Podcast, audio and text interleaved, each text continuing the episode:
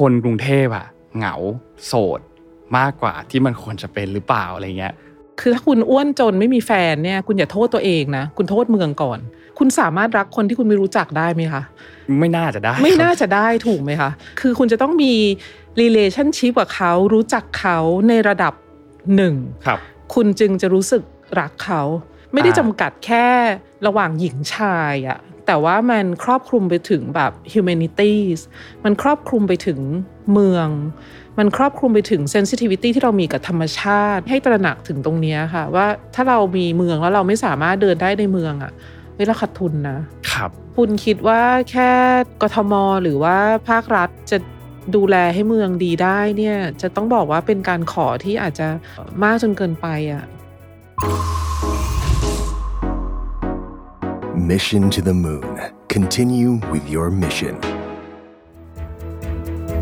พบกับรายการสามพันศาสตร์ที่จะพาทุกคนมาท่องในโลกของสารพันศาสตร์ที่ว่าด้วยเรื่องความสัมพันธ์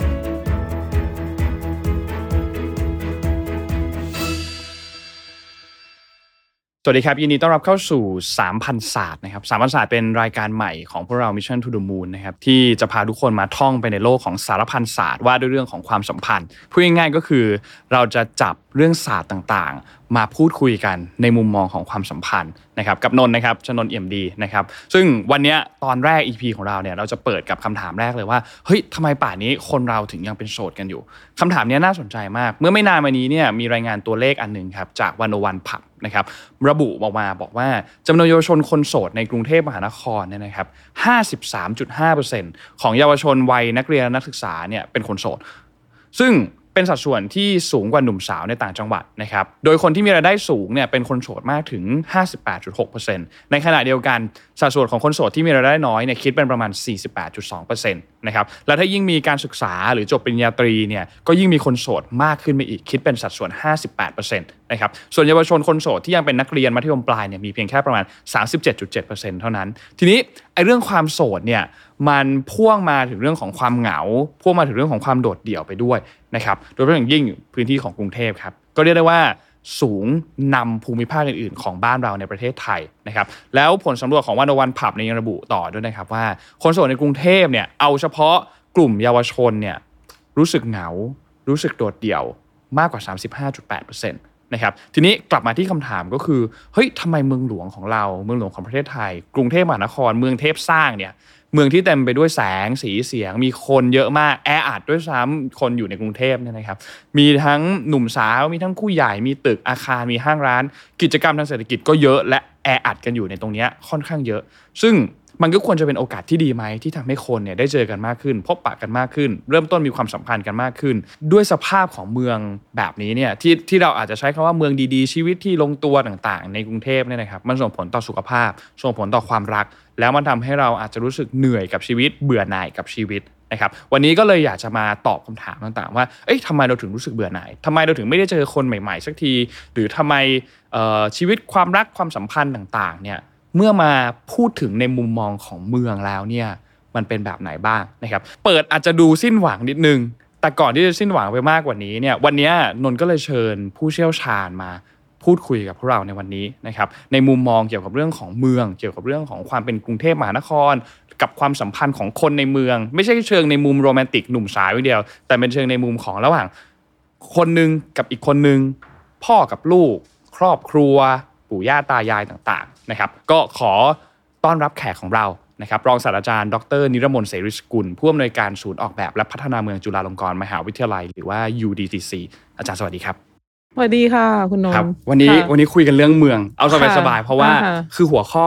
มันก็จะเป็นเกี่ยวกับประมาณเรื่องของเมือง เกี่ยวกับเรื่องของความสัมพันธ์ของคนที่อยู่ในเมือง ซึ่งวันนี้เราอาจจะโฟกัสกรุงเทพซะเยอะหน่อยอ่าฮะนะครับได้อยากให้อาจารย์เล่าให้ฟังนิดหนึ่งว่าเรื่องศาสตร์ของผังเมืองอะมันค่ะกับมันเป็นยังไงบ้างครับ จริงๆ แล้วศาสตร์ผังเมืองมันก็เป็นศาสตร์เก่าแก่นะคะ คือมันเป็นเรื่องของการจัดการสภาพแวดล้อมเอ่อเอ่อรอบตัวของคนเนอะอย่างเช่นแบบถ้าย้อนกลับไปเลยเนี่ยเอ่ออย่างเช่นไม่รู้เคยได้ยินหรือเปล่าฮิปโปดามุสเนี้ยค่ะครับ500ปีก่อนคริสตกาลเรื่องของการวางผังออกแบบเมืองแล้วนะคะ เพื่อให้เมืองเนี่ยมันสามารถที่จะสร้างสุขภาวะให้กับคนนะคะ อย่างไรอย่างเช่น มันเริ่มมีการวางระบบถนนนะคะ คิดเรื่องของการระบายอากาศนะคะ คิดเรื่องของการจัดวางโซนนิ่งนะคะ ตรงไหนเป็นบ้านตรงไหนเป็นอออาคารที่เรียกว่าเป็นอาคารสาธารณะซีวิกนะคะตรงตรงไหนเป็นพื้นที่สาธารณะ ตรงไหนเป็นตลาดเป็นโบสถ์เหล่านี้นะคะ อันนี้คือ 500 ปีก่อนคริสตกาลโอเคนะคะ ซึ่งนานมากแล้วนานมากค่ะ ก็นั่นแหละค่ะ คือศาสตร์ผังเมืองจริงๆก็ไม่มีอะไรค่ะ มันคือการจัดการสภาพแวดล้อมก็เหมือนกับสถาปัตยกรรมศาสตร์ก็คือการจัดการสภาพแวดล้อมเอ่อของเอ่ออาคารถูกไหมคะ แต่ของเมืองเนี่ยมันอาจจะใหญ่ ขึ้นมาหน่อยใช่ไหมคะมันก็จะมีเรื่องของแบบโซนนิ่งนะคะเรื่องของการใช้ประโยชน์ที่ดินเอ่อเรื่องของเอ่อระบบการสัญจรใช่ไหมคะแบบเอ่อสมัยก่อนก็เน้นเรื่องของการเดินเท้าเป็นหลักอะไรแบบนี้นะคะเรื่องของพื้นที่ที่เรียกว่าเป็นพื้นที่สาธารณะให้คนมาเอ่อมาเจอมาพบมามาเจอกันอะไรแบบนี้ค่ะอย่างอย่างผังเมืองเนี่ย เวลาเวลาพูดถึงผังเมืองอะครับค่ะมันมันมีองค์ประกอบอะไรบ้างที่เรามักจะนึกถึงเป็นเรื่องหลักๆอะครับ คิดว่าอย่างแรกเลยก็คือเรื่องของของการสัญจร ใช่ไหมคะจากบ้านของเราไปยังจุดหมายปลายทางเอ่อที่เราจะต้องการไปครับเอ่อในวันหนึ่งหนึ่งอะไรอย่างเงี้ยค่ะ เรื่องของแบบเอ่อไปทำงานไปเรียนใช่ไหมคะไปจับจ่ายใช้สอยชีวิตประจำวันนะคะไปทำธุรกรรมอะไรต่างๆนะคะ แล้วก็ระหว่างนั้นเนี่ยเอ่อเรามีกิจกรรมอะไรบ้าง เราสามารถที่จะเอ่อแวะพักผ่อนนั่งเล่น ในสวนสาธารณะได้ไหม เราเดินทางอย่างไรใช่ไหมคะ เราเดินทางด้วยรถยนต์เป็นหลัก หรือว่าเราเดินทางด้วยขนส่งสาธารณะ หรือว่าเราขี่จักรยานเป็นหลัก เราเดินเท้าเป็นหลักอะไรแบบนี้ค่ะ ที่พักผ่อนเราเป็นแบบไหนนะคะ เราพักผ่อนกันที่ห้างสรรพสินค้า หรือว่าเราพักผ่อนกันที่สวนสาธารณะพิพิธภัณฑ์เหล่านี้ค่ะ คือมันก็มีหลายโมเดลนะคะ คือเมืองมันก็มีแบบเมืองโมเดลแบบเมืองกระชับครับ ที่พยายามที่จะทำให้เมืองมันคอมแพคทุกอย่างเนี่ยอยู่ในระยะที่เราสามารถที่จะสัญจรโดยแบบเดินเอ่อระบบรางได้อะไรอย่างเงี้ย คือระบบรางเนี่ยไม่สามารถที่จะลงทุนในแบบขยายต่อไปเอ่อไกลๆได้เพราะมันไม่คุ้มไม่คุ้มค่าถูกไหมคะครับอ่าก็เขาก็พยายามที่จะทำเมืองให้ให้คอมแพ t ทุกอย่างเนี่ยก็คือจะอยู่ในในเมืองที่มีขนาดที่ไม่ใหญ่นะคะ แล้วก็อาคารเนี่ยก็ มีความหนาแน่นสูง คือมันก็มันก็คอมเพนเซตกันก็คือว่าอยู่ทางตั้งเอ่อพื้นที่ส่วนตัว private space เนี่ยอย่างห้องเครื่องอะไรเงี้ยมันก็อาจจะเล็กลง แต่ว่าเอ่อถ้ามีการวางผังดีๆ ก็อ่ามีพื้นที่สาธารณะที่คนเนี่ยอย่างเช่นเอ่อเราอยู่โตเกียวเนี่ยเราอยู่ห้องเนี่ยขนาด 24 ตารางเมตรเนี่ยเล็กมากเปิดไม่ได้ประใหญ่ตูมากเข้าไปสะดุดเตียงแล้วนอนเลยอะไรแบบเนี้ยแต่ว่า ก็อาจจะไม่ได้เดือดร้อนมาก เพราะว่าใกล้ๆ ก็คือจะมีสวนสาธารณะขนาดใหญ่ให้เราออกมาพักผ่อนมีมิวเซียมแบบเออมากมายอะไรแบบนี้ถูกไหมคะ มีถนนที่สวยๆ เอาไว้เดินเล่นอะไรแบบนี้นะคะ ทีนี้ของของกรุงเทพเนี่ยเราก็อาจจะเอ่อมีโมเดลในการพัฒนาอีกแบบหนึ่งนะคะก็ตอนนั้นก็อาจจะเลือกโมเดลที่ง่ายก็คือว่าขยายออกไปในในแนวราบอ่าอ่าก็เป็นแบบโมเดลของอเมริกันนะคะครับก็คือว่า เออก็เราก็มีเมืองชั้นในนะคะ แต่ว่าเราอาจจะไม่ได้คิดว่าเอ้ยมันจะอยู่แค่นี้ เราก็ขยายเมืองต่อไปเรื่อยๆ แล้วก็ประกอบกับว่าแผนชาติช่วงแรกๆเนี่ยโฟกัสที่เมืองหลวงเป็นหลักแหล่งงานโอกาสทางเศรษฐกิจสังคมเนี่ยมันอยู่ที่กรุงเทพนะคะเพราะฉะนั้นเนี่ยผู้คนจากจังหวัดอื่นๆเนี่ยก็หลั่งไหลมาที่นี่ใช่ไหมคะแล้วนี้เมืองหลวงมันก็ต้องรองรับ ทีนี้เอ่อเนื่องจากไม่ได้มีการคิดเรื่องของระบบรางหรืออะไรเอาไว้นะคะ หรือว่าจริงๆก็เคยมีการคิดแล้วค่ะแต่ว่ามันไม่ได้มีการเอาไปทำก็เมืองมันก็ขยายตัวออกไปพื้นที่เกษตรกตกรรมรอบเมืองนะคะ เพราะว่าเอ่อง่ายคือที่ดินเกษตรลองจินตนาการแบบแปลงมันใหญ่อ่าใช่ไหมใช่ครัคะบพอไปเราไปดิวอยู่ไม่กี่เจ้าอะเราก็สามารถที่จะสร้างหมู่บ้านจัดสรรอะไรต่างๆ ได้ แล้วก็เราก็ขยายเอ่อถนนไปเรื่อยๆ แล้วก็เพราะฉะนั้นเนี่ยไอ้คำว่า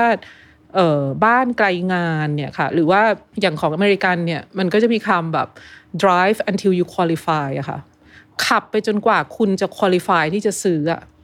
คือถ้าคุณมีสตางค์คุณก็อยู่ในเมืองครับ แต่ถ้าคุณมีสตางค์น้อยลงเนี่ย คุณก็ขับ ออกไปเรื่อยให้ไกลก็ไปอีกมันก็ราคาก็ลงไปใช่แต่ว่ามันก็คอนทราดิกันก็คือเราก็คงต้องพึ่งพาอย่างกรุงเทพเนี่ยเอ่อระบบรางก็เพิ่งจะขยายไปสู่ชานเมืองได้ไม่นานใช่ไหมคะครับเราก็ต้องมีมีรถ หรือไม่เราก็ต้องใช้เอ่อรถเมย์ซึ่งก็ใช้เวลาชั่วกับชั่วกันในการเดินทางอะไรแบบเนี้ยค่ะ คือซึ่งมันเป็นการสูญเปล่าอย่างมากเออในในในการใช้ชีวิตที่กรุงเทพอะค่ะ คืออย่างเช่นค่าเดินทาง ของคนกรุงเทพอะค่ะเออนับเป็นสัดส่วนที่สูงที่สุดในภูมิภาคนะคะ คือประมาณหนึ่งในห้าของเอ่อรายจ่ายของเราเนี่ยหมดไปกับค่าเดินทาง ซึ่งถ้าเป็นเมืองอื่นเนี่ยมันก็จะหมดไปการผ่อนบ้าน การท่องเที่ยวการเรียนรู้อะไรแบบนี้นะคะ แล้วก็ใช้เวลาในในรถยนต์เนี่ยเราเคยเจอสถิติที่เอิ่มมีเอ่อผู้คนนี่คือแบบอยู่ในรถเนี่ยมากที่สุดคือ 800 ชั่วโมง เอ่อต่อหนึ่งปีนะคะแปดร้อยชั่วโมงต่อปี ก็หนึ่งเดือนกับอีกสามวันคือใช้เวลาอยู่ในรถ นี่คือไม่ใช่ไม่ใช่หมายถึงว่าเอ่อพี่แท็กซี่นะคะ หมายถึงว่าคนปกติอะที่อาจจะอยู่บ้านไกลแต่เอ่อหนึ่งเดือนกับอีกสามวันเนี่ยอันนี้เป็นยู่สใรถถิติของของไทยเหรอครับ ใช่ค่ะ คือคือมีมีรีเสิร์ชแล้วก็เออถ้าลองคิดว่าแบบอะถ้าสิบสองปีเราอยู่ในรถปีหนึ่งอะอันนั้นมันคือแบบ มันคือความเอ่อสูญแบบสูญเสียโอมากๆกาส มาก ๆ ในการพักผ่อนในการไปทำอย่างอื่นนะคะเออแล้วก็แน่นอนเรื่องของความเครียดใช่ไหมคะ เรื่องของอะไรต่างๆ มันก็เนี่ยโรค NCD non communicable disease อะไรพวกเนี้ยค่ะ ก็แบบโรคที่มันมากับความ civilized อะคือมาจากการที่นั่งมากกว่าเดินอะไรแบบเนี้ยครับมากกว่าการออกกำลังกาย physical activity ไม่เพียงพอ ถ้าใช้ขนส่งสาธารณะเนี่ยค่ะก็เดิน 49 นาทีต่อวัน เพราะฉะนั้นก็อาจจะไม่ได้ความจำเป็นที่จะต้องไปฟิตเนสนึกออกไหมคะคุณครับถ้าคุณอยากหุ่นดีอยู่ในกรุงเทพเนี่ยอ่าๆๆคุณต้องคุณต้อง spare เอ่อเวลาแล้วก็เงินครับในการที่จะต้องเป็น member fitness อ่าก็ไม่น้อยนะมันไม่มันเพราะว่ามันไม่สามารถถจะอินทิเกรตเรื่องของแบบการออกกำลังกายครับในวิถีชีวิตประจำวันเราได้อะไรแบบเนี้ยค่ะ ก็ก็ลำบากนิดนึงอืมคนกรุงเทพก็ค่าใช้จ่ายก็เพิ่มขึ้นก็ไปอีก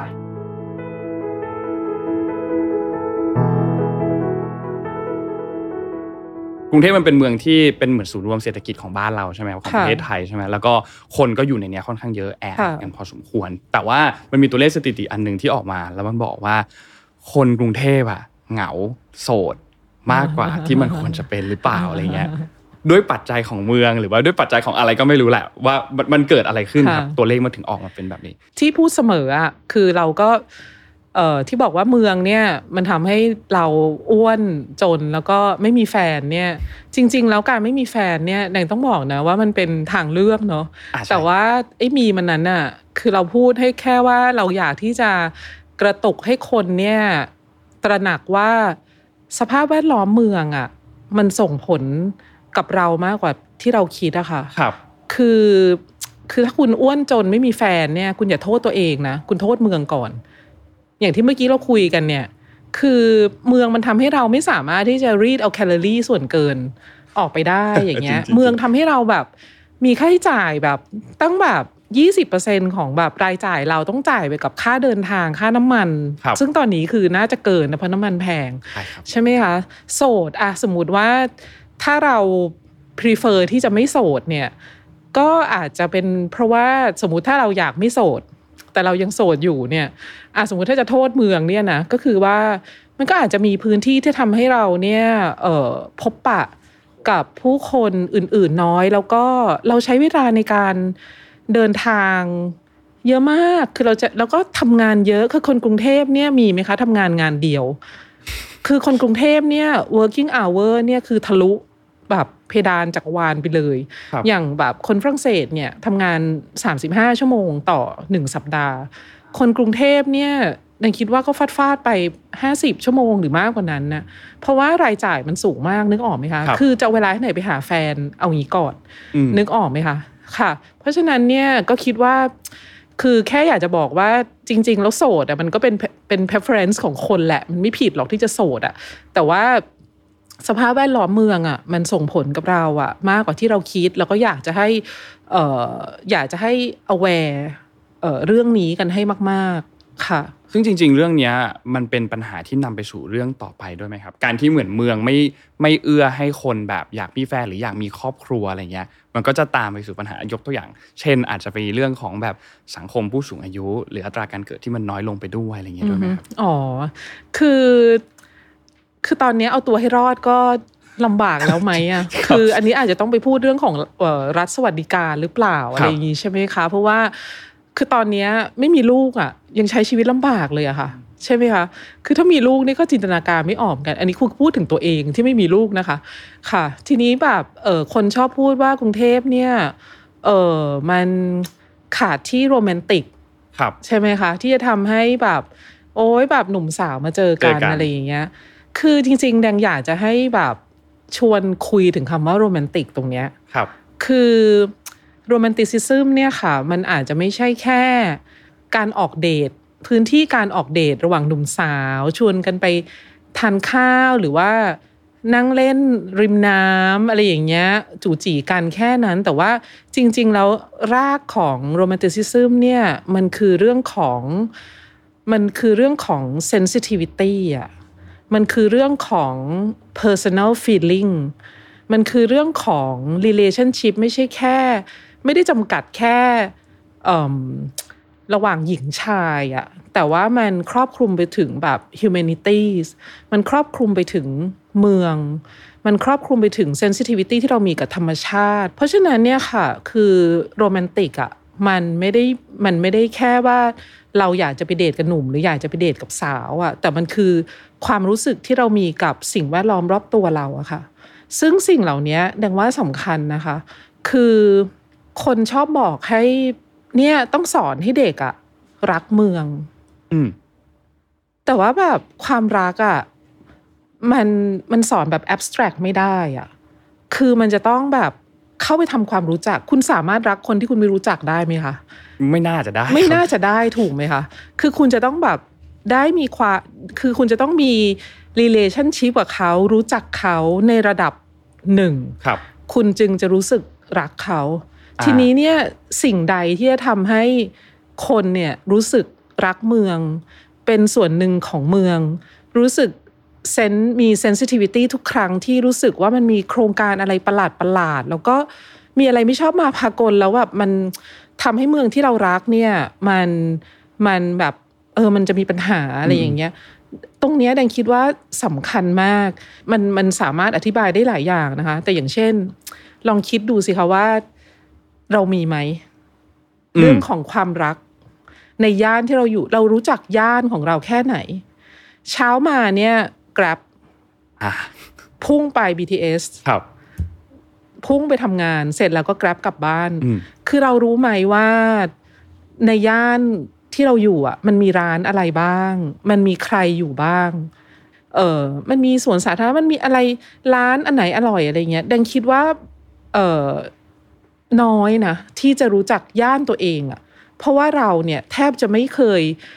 เดินในย่าน เพราะว่าจากการเซอร์เวยของเราเนี่ยคุณภาพถนนเนี่ยจริง ๆ ถนนสายหลักเนี่ยทางเท้าเอ่อคุณภาพเนี่ยดีมีหลายเส้นนะคะ แต่ที่แย่ทั่วหน้ากันน่ะคือถนนซอยครับแล้วถนนซอยมันคือถนนที่มันนำเราไปสู่บ้านเรานึกออกใช่ไหมมันคือแบบมันเพราะฉะกินั้โลนสุดท้ายอะไรอย่างมันเงี้ยคือ last mile last kilometers อะไรเงี้ยเพราะฉะนั้นเนี่ย คือเราไม่อยากจะเดินอะคือพอลงจากขนส่งหรืออะไรเงี้ย เราก็คือแบบเข้าบ้านเลยครับถูกไหมคะ เพราะฉะนั้นใช่ใช่เนี่ยคุณคุณจะสอนให้เด็กรักแล้วก็เป็นส่วนหนึ่งหรือว่าแบบ เนี่ยความเป็นพลเมืองอย่างเงี้ย ความเป็นพลเมืองคือเป็นส่วนหนึ่งของเมืองคเนี่รัยบคือแบบก็ฉันไม่รู้จักอะแล้วฉันอืมจะแบบฉันจะเดือดร้อนอะไรอะเฮ้ยอันนี้สำคัญมากนะ อยากให้ลองคิดภาพอย่างนี้ก็คือ บอกบอกคนฟังนะนะครับอยากให้ลองคิดภาพว่าสมมุติว่าเอาถนนเส้นที่คุณผ่านทุกวันเลย ที่คุณเออขับรถผ่านนั่งแกร็บผ่านอะไรเงี้ยลองเปลี่ยนฟีลลิ่งดูจากนั่งรถเป็นเดิน อาจจะไม่ต้องระยะไกลมากเดี๋ยวตายเพราะอากาศบ้านเราร้อนใช่ไหมครับอาจจะห้าสมมติห้าร้อยเมตรกิโลหนึ่งอาจจะยังพอเดินไหวสิบห้านาทียี่สิบนาทีลองเปลี่ยนเป็นเดินดู มันจะได้เห็นรอบๆว่าแบบเฮ้ยจริง ๆ แล้วอะข้างๆบ้านหรือว่าในซอยบ้านหรือในแถบถนนที่เราผ่านทุกวันอะมันมีอะไรเยอะกว่าที่คิดเยอะมากๆมากคือต้อง ลองแล้วกันค่ะ มันมันจะต้องเดินนะคะ แล้วการเดินเนี่ยแหละมันสำคัญมากกับการโปรโมทเศรษฐกิจในระดับย่านกรุงเทพอะค่ะ คุณจะจอดรถยังไง ถูกไหมคะอ่าแล้วจริงกรุงครับเทพเนี่ยประกอบสร้างจากส่วนใหญ่เนี่ยอาคารเนี่ยคือตึกแถวครับ ตึกแถวถ้าคุณไม่เดินคือเขาตายอะอืมถูกไหมคะ เพราะว่ามันไม่มีที่จอดรถมันไม่ใช่ห้างสรรพสินค้าแล้ว เนื่องจากมันไม่ได้มีการออกแบบวางผังว่ามันจะมีที่จอดรถกระจายตัวอยู่ให้สำหรับ เออจอดตรงนี้แล้วเดินมาซื้อมาขที่อนี่งอืมคือก็แอบจอดแบบเปิดไฟตุกติกตุกติกครับไว้แล้วก็มันก็ทำให้รถติดอะไรแบบนี้ เออคือตึกแถวเนี่ยร้านค้าต่างๆ เนี่ยจะ survive ได้เนี่ย มันจะต้องทำให้คนเนี่ยมันเดิน monetization of food traffic เนี่ยค่ะ คือการเดินน่ะมันคือการกระจายโอกาสความมั่งคั่ง โดยเฉพาะ SME เล็ก ๆ ที่อยู่ตามตรอกซอกซอย แดงจะยกตัวอย่างเลย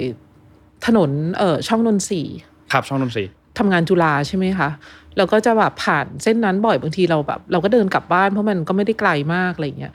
แล้วแบบเอ่อแต่ก่อนเนี่ย ช่องนนทรีย์คือถนนนึกออกใช่ไหมคะสุรวงศ์ศรีลมสาทรแล้วช่องนนทรีย์คือเป็นเส้นที่เชื่อมสามเส้นเศรษฐกิจครับเก่าแก่ แต่ว่าแบบ ไฟติดสองดวงอะไรอย่างเงี้ย แล้วก็แบบมืด อืมแล้วลานก็ไม่ค่อยมีงงมากคือแบบทั้งทางๆที่จะควรจะเป็นจุดที่มีคนผ่านเยอะมาก ใช่เพราะมันเป็นเป็นเส้นที่ทุกอย่างมันมาบรรจบตรงเนี้ยค่ะ แต่ว่าตอนเนี้ยค่ะ ช่วงเอ่อตอนเนี้ยมีการปรับปรุงทางเท้า แล้วก็สว่างไฟติดทุกดวง มีแบบปลูกต้นไม้ คือต้องให้ไปดูค่ะ ร้านเนี่ยเกิดขึ้นเยอะมาก แล้วคนเนี่ยเดินกันคึกคัก แล้วความปลอดภัยมันก็เกิดถูกไหมคะ คือพอมันมีคนเยอะเนี่ยสายตาเฝ้าระวัง Eye on Street เนี่ยคือจะต้องบอกว่ามันมันได้ผลมากกว่าการลาดตระเวนของตำรวจอะการแค่ติดกล้องวงจรปิดอย่างเดียวใช่คือแบบมันมีเปเปอร์มาเลยค่ะ ว่าแบบไอ้เอ่อ Eye on Street เนี่ยได้ผลเรื่องของการเอ่อเขาเรียกอะไรอะช่วยทำให้ชุมชนครับเอ่อปลอดภัยมากกว่า pa- pa- police patrol อะไรแบบเนี้ยค่ะ เพราะฉะนั้นเนี่ยแบบถ้าเมืองมันเดินไม่ได้อะมันขาดทุนเยอะเนาะอืมอืมอือืมมโอ้เนี่ยโอ้ต้นค่ะทุนที่เสียไปมันมากกว่าที่มันเราคิดมันเยอะมากเนี่ยค่ะ คือแบบอยากจะกระตุกให้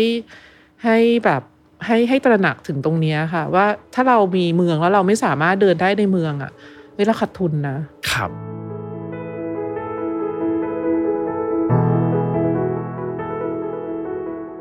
เรื่องท้ายๆแล้วครับอาจารย์ค่ะก็คือ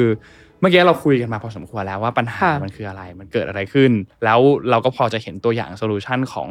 แต่ละประเทศละหรือแต่ละเมืองในแต่ละย่านทีนี้ของกรุงเทพเนี่ยครับเราจะแก้ปัญหามันยังไงดี solution ของเราจะทำยังไงดี ให้คนแบบเหมือนกับอินกับเมืองมากขึ้นอ๋อมีความรักโอเคเมืองมากขึ้น หรือแม้แต่ทำให้คนระหว่างคนกับคน อาจจะเป็นคู่รักเป็นครอบครัวพ่อแม่ลูกค่ะตายายอะไรอย่างเงี้ยครับค่ะมีความสัมพันธ์ที่ แน่นกันมากขึ้นค่ะดีกันมากขึ้น คือดังคิดว่าที่สำคัญกว่านั้นคือว่าเรื่องของพื้นที่ทางสังคมสำหรับเมืองหลวง ความเหงากับคนในเมืองอะ่ะ มันเป็นสิ่งคู่กันอยู่แล้วค่ะ คือนึกออกใช่ไหมคะคือคนในชนบทจะรู้จักกันทุกบ้านอ่าใช่คือแบบลากเหง่าเหล่ากออะไรเงี้ยครับลูกใครหลานใครแต่ว่าคนในเมืองอะ่ะ มันมีความเป็นปัจเจกสูง อันนี้เป็นเรื่องปกติแล้วก็ เอ่อเรื่องของความเหงากับคนในเมืองเนี่ยเขารีเสิร์ชกันมาตั้งแต่แบบหลังปฏิวัติอุตสาหกรรมอะเมื่อคนหลั่งไหลเข้ามาแล้วมันก็เกิดเนี่ยค่ะ ปัญหาอะไรเยอะแยะ แล้วก็อุ้ยคุย อันนี้คือขอเป็นอีกเอฟหนึ่งแล้วกันนะคะ ชอบมากชอบชอบพูดเรื่องนี้นะคะเอ่อแต่ทีนี้เอ่อประเด็นก็คืออย่างนี้ค่ะ คือตอนเนี้ยมันเริ่มเป็นเรื่องที่ซีเรียสครับ เอ่อเหงาแล้วก็เอ่อ ความโดดเดี่ยว แล้วก็นำไปสู่เรื่องของโรคซึมเศร้าครับอันเนี้ยมันมันมันมันมีความเชื่อมโยงกันอยู่พอสมควรเอ่อเพราะฉะนั้นเนี่ยค่ะ solution เนี่ยในหลาย ๆ ประเทศเนี่ยก็คือการหาพื้นที่ทางสังคมให้คนเนี่ยที่ก็อาจจะแบบไม่ได้ไม่อาจจะไม่ใช่คนครอบครัวเดียวกัน อาจจะเป็นโสดหรือให้มามีกิจกรรมร่วมกันอย่างเช่นนะคะ พื้นที่เกษตรในเมืองอย่างเงี้ย อันเนี้ยคือเป็นนโยบายของทั้งอังกฤษแล้วก็ของทั้งที่ปารีสครับ คือดังขอยกปารีสแล้วกัน เพราะคุ้นเคย คือต้องบอกว่าเป็น policy ที่ฉลาดมาก คือกระสุนนัดเดียวได้นกหลายตัวมากเอ่อปารีสเนี่ยตอนที่นายกอีดัลโกเนี่ยได้รับการเลือกตั้งเข้ามาสมัยที่สองอะ่ะ ก็ประกาศว่าปารีสจะกลายเป็นเมืองที่เขียวที่สุดในในยุโรปครับซึ่งทุกคนก็ขำอะไรเงี้ยคือฝรั่งเศสมัน sarcastic อยู่แล้วก็คือจะถูก โอ้ยเธอจะปลูกต้นไม้ยังไง เธอจะเอาพื้นที่ที่ไหนมาคือปารีสมันมัน density มันสูงมากอยู่แล้วอะไรเงี้ยค่ะปรากฏนางทำได้อืมคือยังไม่ได้เขียวที่สุดนะคะ แต่เขียวขึ้นอย่างมีนัยยะสำคัญ คือเอ่อนโยบายสำคัญก็คือเรื่องของเกษตรในเมืองครับ ที่ของเอกชนนะคะที่ยังไม่ได้ใช้ประโยชน์ที่นู่นภาษีเขาเก็บแพงเนอะอ่าใช่ใช่อ่ามาปลูกมะนาวปลูกกล้วยปอมๆอะไรอย่างเงี้ยโดนหมดนะคะ ก็เอามาทำพื้นที่สาธารณะเนี่ยเอามาทำเป็นสวนเกษตรเนี่ยนะคะ ก็จะได้ลดภาษีครับเรื่องของการเข้ามาเตรียมพื้นที่มาขุดมาเอ่อให้ความรู้เรื่องของการอะไรเงี้ยเทศบาลจัดการให้ NGO จัดการให้เป็นนโยบายชัดเจนเลยนะคะ แล้วเขาทำงานกันเป็นเครือข่าย แล้วคนดูแลก็คือเป็นเอ่อคนในชุมชนครับก็คือจับกลุ่มกันมาเป็น member อย่างแบบแดงเห็นเนี่ยอย่างเช่นเอ่อสถิติเนี่ยเขาบอกว่ามันมีตอนเนี้ยเอ่อสวนเกษตรเนี่ยมันมีอยู่ประมาณร้อยสิบแห่งครับปารีสมี20เขต แต่ว่าเขตที่แดงไป survey เนี่ยเขต14อะแค่เขต14เขตเดียวก็ปาเข้าไป40แห่งแล้วอะค่ะ มันเพิ่มอย่างมีนัยสำคัญแล้วคือ มันเป็นส่วนที่คนก็เข้าไปดูจริง ๆ นะแดงก็ไปอ่าสัมภาษณ์แดงก็คือดีโชคดีเข้าไป แล้วก็มันเออเป็นน้องคนหนึ่งเขาก็รดน้ำอยู่อะไรเงี้ยครับก็เข้าไปคุยเขาก็บอกว่า member เขามีอยู่ 40 คน เอ่อที่เนี่ยเป็นที่เอกชนแล้วก็ทำมาสักพักแล้วนะคะเขาก็ไม่ได้ออกแบบหรูหรานะ ก็คือเป็นแปลงมีมะเขือเทศแตงกวาอืมแล้วเขาบอกเนี่ยเดี๋ยวฟักทองเนี่ยแล้วดูไหมไหม เออร่วงก็ทานได้แล้วอะไรเงี้ยแล้วเขาก็จะมีแบบเป็นลานลานกรวดอะไรเงี้ย เอาไว้ทำแบบ farmer market หรือว่าลานพบปะชาวบ้านอะไรเงี้ยมเหมือนทำกิจกรรมใช่ขึ้นแต่มาแปลงเนี้ยก็คือว่าคนก็คือจะมาช่วยกันทำเด็กก็คือแทนที่ว่าจะไปทำอย่างอื่น ก็แบบเอามาเรียนรู้เกี่ยวกับพืชกับผักคือเขาพาแดงชมแปลงอะคืออธิบายอย่างเช่น อันเนี้ยเฮิร์บเนี่ยตั้งแต่แบบปลูกตั้งแต่แบบ โบสถ์ในยุคกลางก็ปลูกแล้วอะไรอย่างเงี้ยคือใช้ทำอาหารนู่นนี่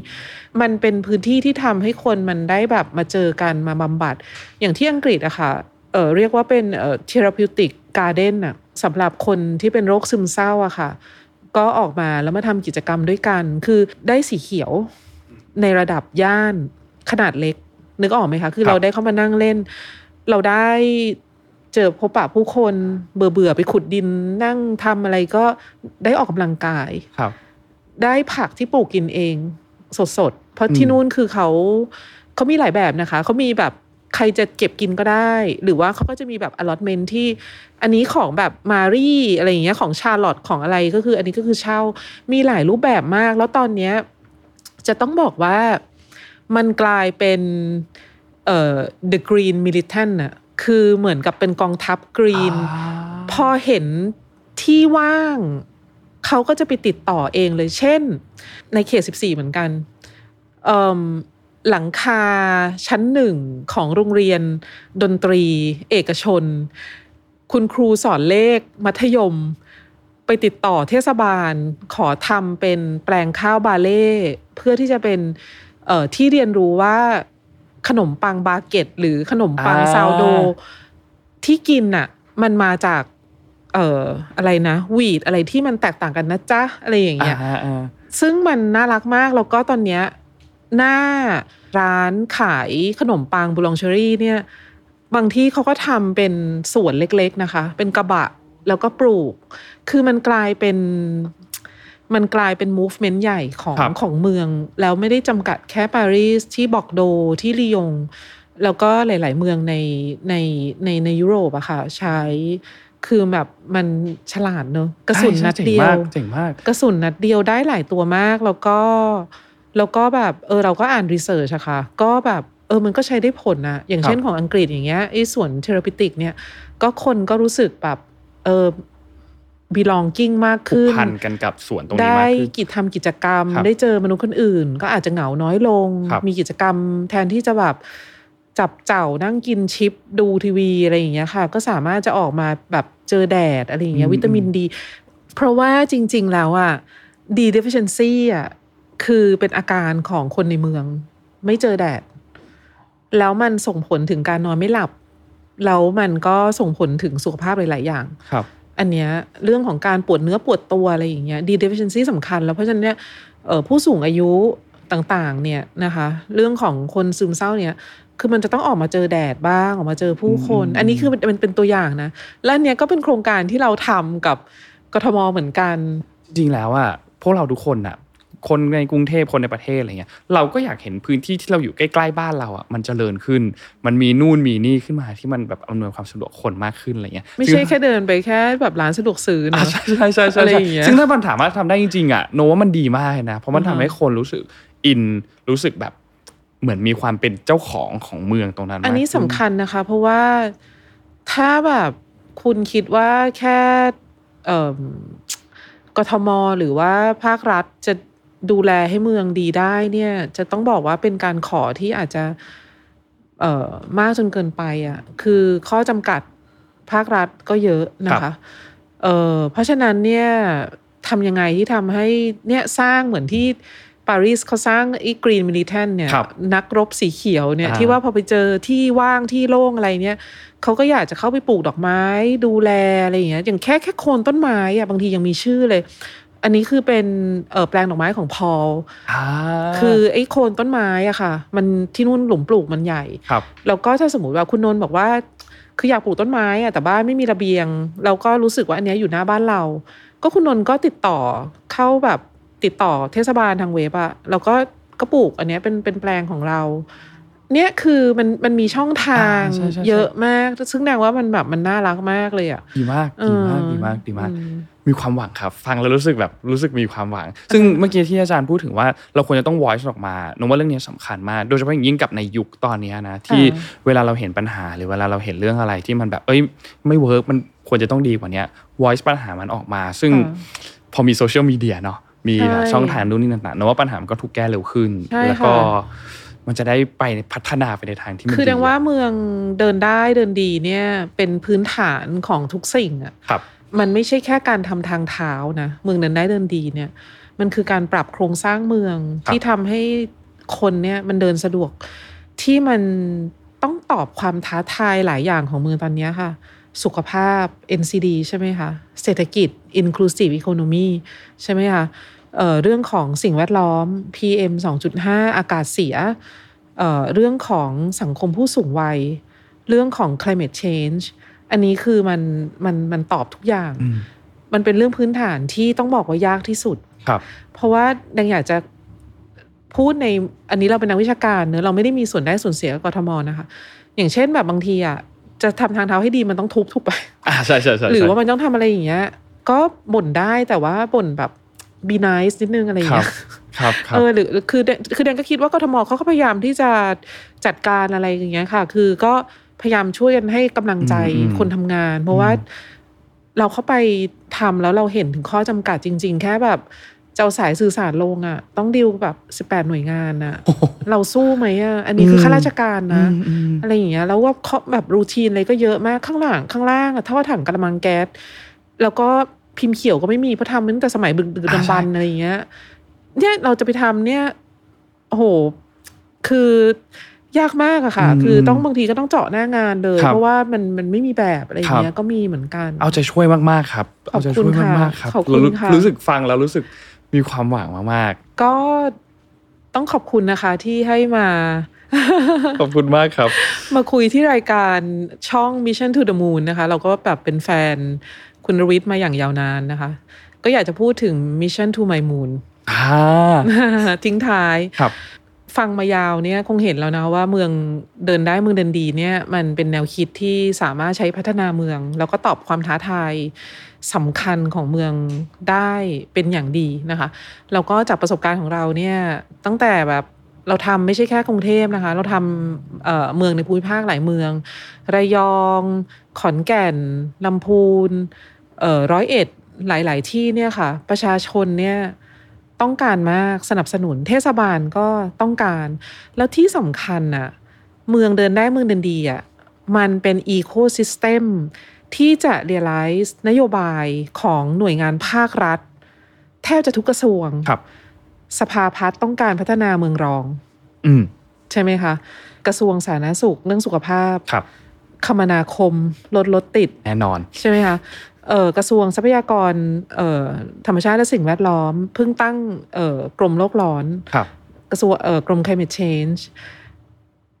ท่องเที่ยวและกีฬา วัฒนธรรม นึกออกใช่ไหมคะมันเชื่อมกันหมดเลยมันเชื่อมกันหมด อันเนี้ยคือมันสามารถที่จะ address นโยบายมันเป็น ecosystem ที่มีตรงเนี้ยอยู่ตรงกลางศูนย์กลาง แต่ต้องบอกว่าสิบปีที่ผ่านมาเนี่ยที่ได้ทำ เอ่อเมืองเดินได้เมืองเดินดีเนี่ย ยากลำบากมาก เพราะว่าอะไรรู้ไหมคะครับ คือมันคำว่าเมืองเดินได้เมืองเดินดีเนี่ย มันยังไม่ได้ถูกบรรจุอยู่ในสารระบบของราชการ ยังไม่ได้เชื่อมไปถึงนโยบาย ซึ่งเป็นสิ่งที่เราพยายามผลักดันอยู่ตอนนี้เนี่ยหลายหลายหลายฝ่ายเริ่มเริ่มรับรู้ก็คือต้องเห็น case model อะไรเงี้ยก่อนเนอะอย่างเช่น เวลาพูดถึงอย่างเนี้ย Smart City อย่างเงี้ยอ่า Smart อะคุณ City นนท์นึกออกเลย มีคู่มือ MICE City อะไรอย่างเงี้ย เมือง Circular City อะไรต่างๆ เนี่ย อันเนี้ยนโยบายงบประมาณรัฐเนี่ยรอแล้ว ไม่ต้องมานั่งอธิบายว่ามันคืออะไร แต่ครับเมืองเดินได้คือแบบ เออ มันก็เดินได้อยู่แล้วนี่นามีเมืองก็เดินได้ คือมันเดินได้ค่ะแต่มันเดินตามยถากรรมอะไรอย่างเงี้ยนึกออกใช่ไหมเดี๋ยวคะเห็นภาพเลยครับ เพราะฉะนั้นเนี่ยคือ Mission to My Moon เนี่ยค่ะ คือหนึ่งก็คือเรื่องของการผลักดันให้ เมืองเดินได้เมืองเดินดีเนี่ยมันอยู่ในสารระบบของราชการครับเพื่อที่ว่าเวลาเราจัดทำแผนพัฒนา หรือว่าเทศบาลจะของงบประมาณเนี่ยมันจะง่ายขึ้นนะคะ เรื่องของการเขียนหนังสือรวบรวมตัวอย่าง ไม่ใช่แค่เอ่อกรุงเทพแต่ว่าเป็นเมืองในภูมิภาคเนี่ยมีเยอะมากอย่างร้อยเอ็ดลำพูนอย่างเงี้ยเริ่มทำแล้วนะคะ ตรงเนี้ยเป็นเรื่องที่แบบอยากที่จะทำจากนี้นะคะครับก็คือแบบ this is mission to my moon ค่ะ ซึ่งเอาใจช่วยมากครับขอบคุณฟังแล้วค่ะมีความหวังมากๆครับ วันนี้ขอบคุณอ่าอาจารย์นิรมนต์มากครับค่ะขอบคุณขอบคุณมากๆเลยครับคุณนนท์ค่ะรู้สึกฟังแล้ว inspire แล้วรู้สึกว่าค่ะเออเมืองของเรายังมีความหวัง ยังมีรับความหวังค่ะมีอย่าความหวังอย่าอย่าอย่าหมดหวังกับเมืองนะคะ ครับ ค่ะครับก็เอาใจช่วยครับ แล้วก็อยากให้ทุกคนแบบร่วมมือกันเนาะแล้วเราก็อยากให้ทุกคนแบบเหมือนคิดภาพว่าเรามี mission นั้นเดียวกัน ว่าเราต้องค่ะการทำให้ทุกอย่างมันดีขึ้น คือ voice ออกมาพูดออกมาว่าอยากค่ะได้อะไร แล้วก็ที่สำคัญที่สุดคือ be nice be คือ nice คือนิดนึงคือพูดออกมาอะไรเงี้ยคือติเพื่อก่ออาคุณใช่อย่าติใช่เพื่อที่จะแบบเหมือนเออเนาะเนอะอะไรเงี้ยจะได้เป็นกำลังใจให้กันเพราะนนท์เห็นเวลาแบบเหมือนทีมหรือว่าคนงานที่เขา เอาสายไฟลงตอนดึกๆเนี่ยเพราะเขาต้องเอาลงตอนกลางคืนเอาลงตอนกลางวันไม่ได้อะไรเงี้ยแล้วเราก็แบบเออเราก็เอาใจช่วยมากๆเราก็แบบเออใช่สู้ๆเพราะว่าค่ะขก็ถ้าจะเปลี่ยนคงหแปลงก็เนี่ยค่ะ มันก็ต้องมีช่วงเปลี่ยนผ่านตรงเนี้ยแหละได้ครับค่ะเทปหน้าอาจจะเรียนเชิญอาจารย์อีกทีหนึ่งเมื่อกี้มีติดไว้หลายเรื่องเหมือนกันใช่เผื่อว่าเป็นใช่ EP ชอบต่อไปมากเลย enjoy มากค่ะขอบคุณมากครับอาขอบจารย์คุณวันนี้ขอบค่ะคุณครับสวัสดีค่ะขอบคุณค่ะ ใน EP นี้เนี่ยเราก็ค่อนข้างพูดคุย cover กันไปในหลาย ๆ ท็อปิกละอย่างที่ทุกท่านได้ดูมากันจนจบตอนนี้เนี่ยอย่างที่เราเห็นอาจจะในภาพยนตร์ที่โรแมนติกต่าง ๆ ในหลาย ๆ ประเทศเนี่ยเราจะเห็นว่าเฮ้ยมันจะมีซีนของการที่ตัวละครได้เจอกันพอมาเป็นชีวิตจริงอะมันก็เหมือนกันครับ เวลาคนจะได้เจอการสารสัมพันธ์การไลฟ์สไตล์การการดำเนินชีวิต สถานการณ์ต่างๆ ที่เจอในแต่ละวันเนี่ยมันเอื้อให้กับไลฟ์สไตล์ของคนมันได้เจอกันไหมนี่ก็เป็นอีกข้อหนึ่งที่ยืนยันว่าเมืองที่สามารถจะเชื่อมต่อคน สามารถที่จะทำให้คนเนี่ยมีปฏิสัมพันธ์กัน ไม่ใช่แค่ในเชิงของมุมหนุ่มสาวมุมโรแมนติกอย่างเดียว แต่ในเชิงของครอบครัว หรือในเชิงของการมีความสัมพันธ์ระหว่างตัวคนเองกับตัวเมืองเองเนี่ย ต้องบอกว่ากรุงเทพเองเนี่ยนะครับในวันนี้ก็ยังคงมีอีกหลายจุดพอสมควรที่จะต้องได้รับการปรับปรุงต้องปรับเปลี่ยนทำให้คุณภาพชีวิตของพวกเราเนี่ยมันดีมากยิ่งขึ้น ถ้าเมืองเปลี่ยนได้ คนก็เปลี่ยนได้ด้วยเช่นเดียวกันนะครับสำหรับรายการ 3,000ศาสตร์ในวันนี้ สารพันศาสตร์ที่ว่ากันด้วยเรื่องของความสัมพันธ์ในตอนหน้าเนี่ยเราจะหยิบยกศาสตร์อะไรที่น่าสนใจมาพูดคุยกัน ก็ฝากทุกๆท่านติดตามชม ฝากให้กำลังใจ หรือว่าอยากฟังเรื่องอะไรที่เป็นในมุมเกี่ยวข้องกับเรื่องของความสัมพันธ์ เดี๋ยวพบกันใหม่สัปดาห์หน้าครับ วันนี้สวัสดีครับ Mission to the Moon. Continue with your mission. พบกับรายการ3,000ศาสตร์ที่จะพาทุกคนมาท่องในโลกของสารพันศาสตร์ที่ว่าได้เรื่องความสัมพันธ์